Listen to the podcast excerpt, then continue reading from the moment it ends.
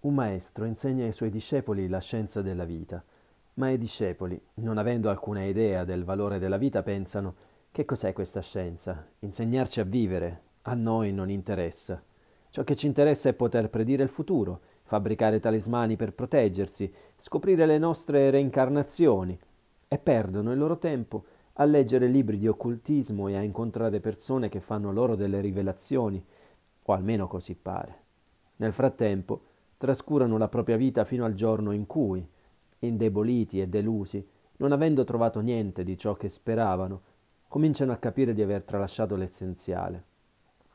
Sì, perché niente può eguagliare o superare la vita, né la scienza né la filosofia, né i poteri né il denaro, niente. Dovete dunque proteggere la vostra vita, purificarla e illuminarla, poiché è grazie ad essa che otterrete la vera conoscenza, la vera chiaroveggenza, le vere ricchezze e i veri poteri.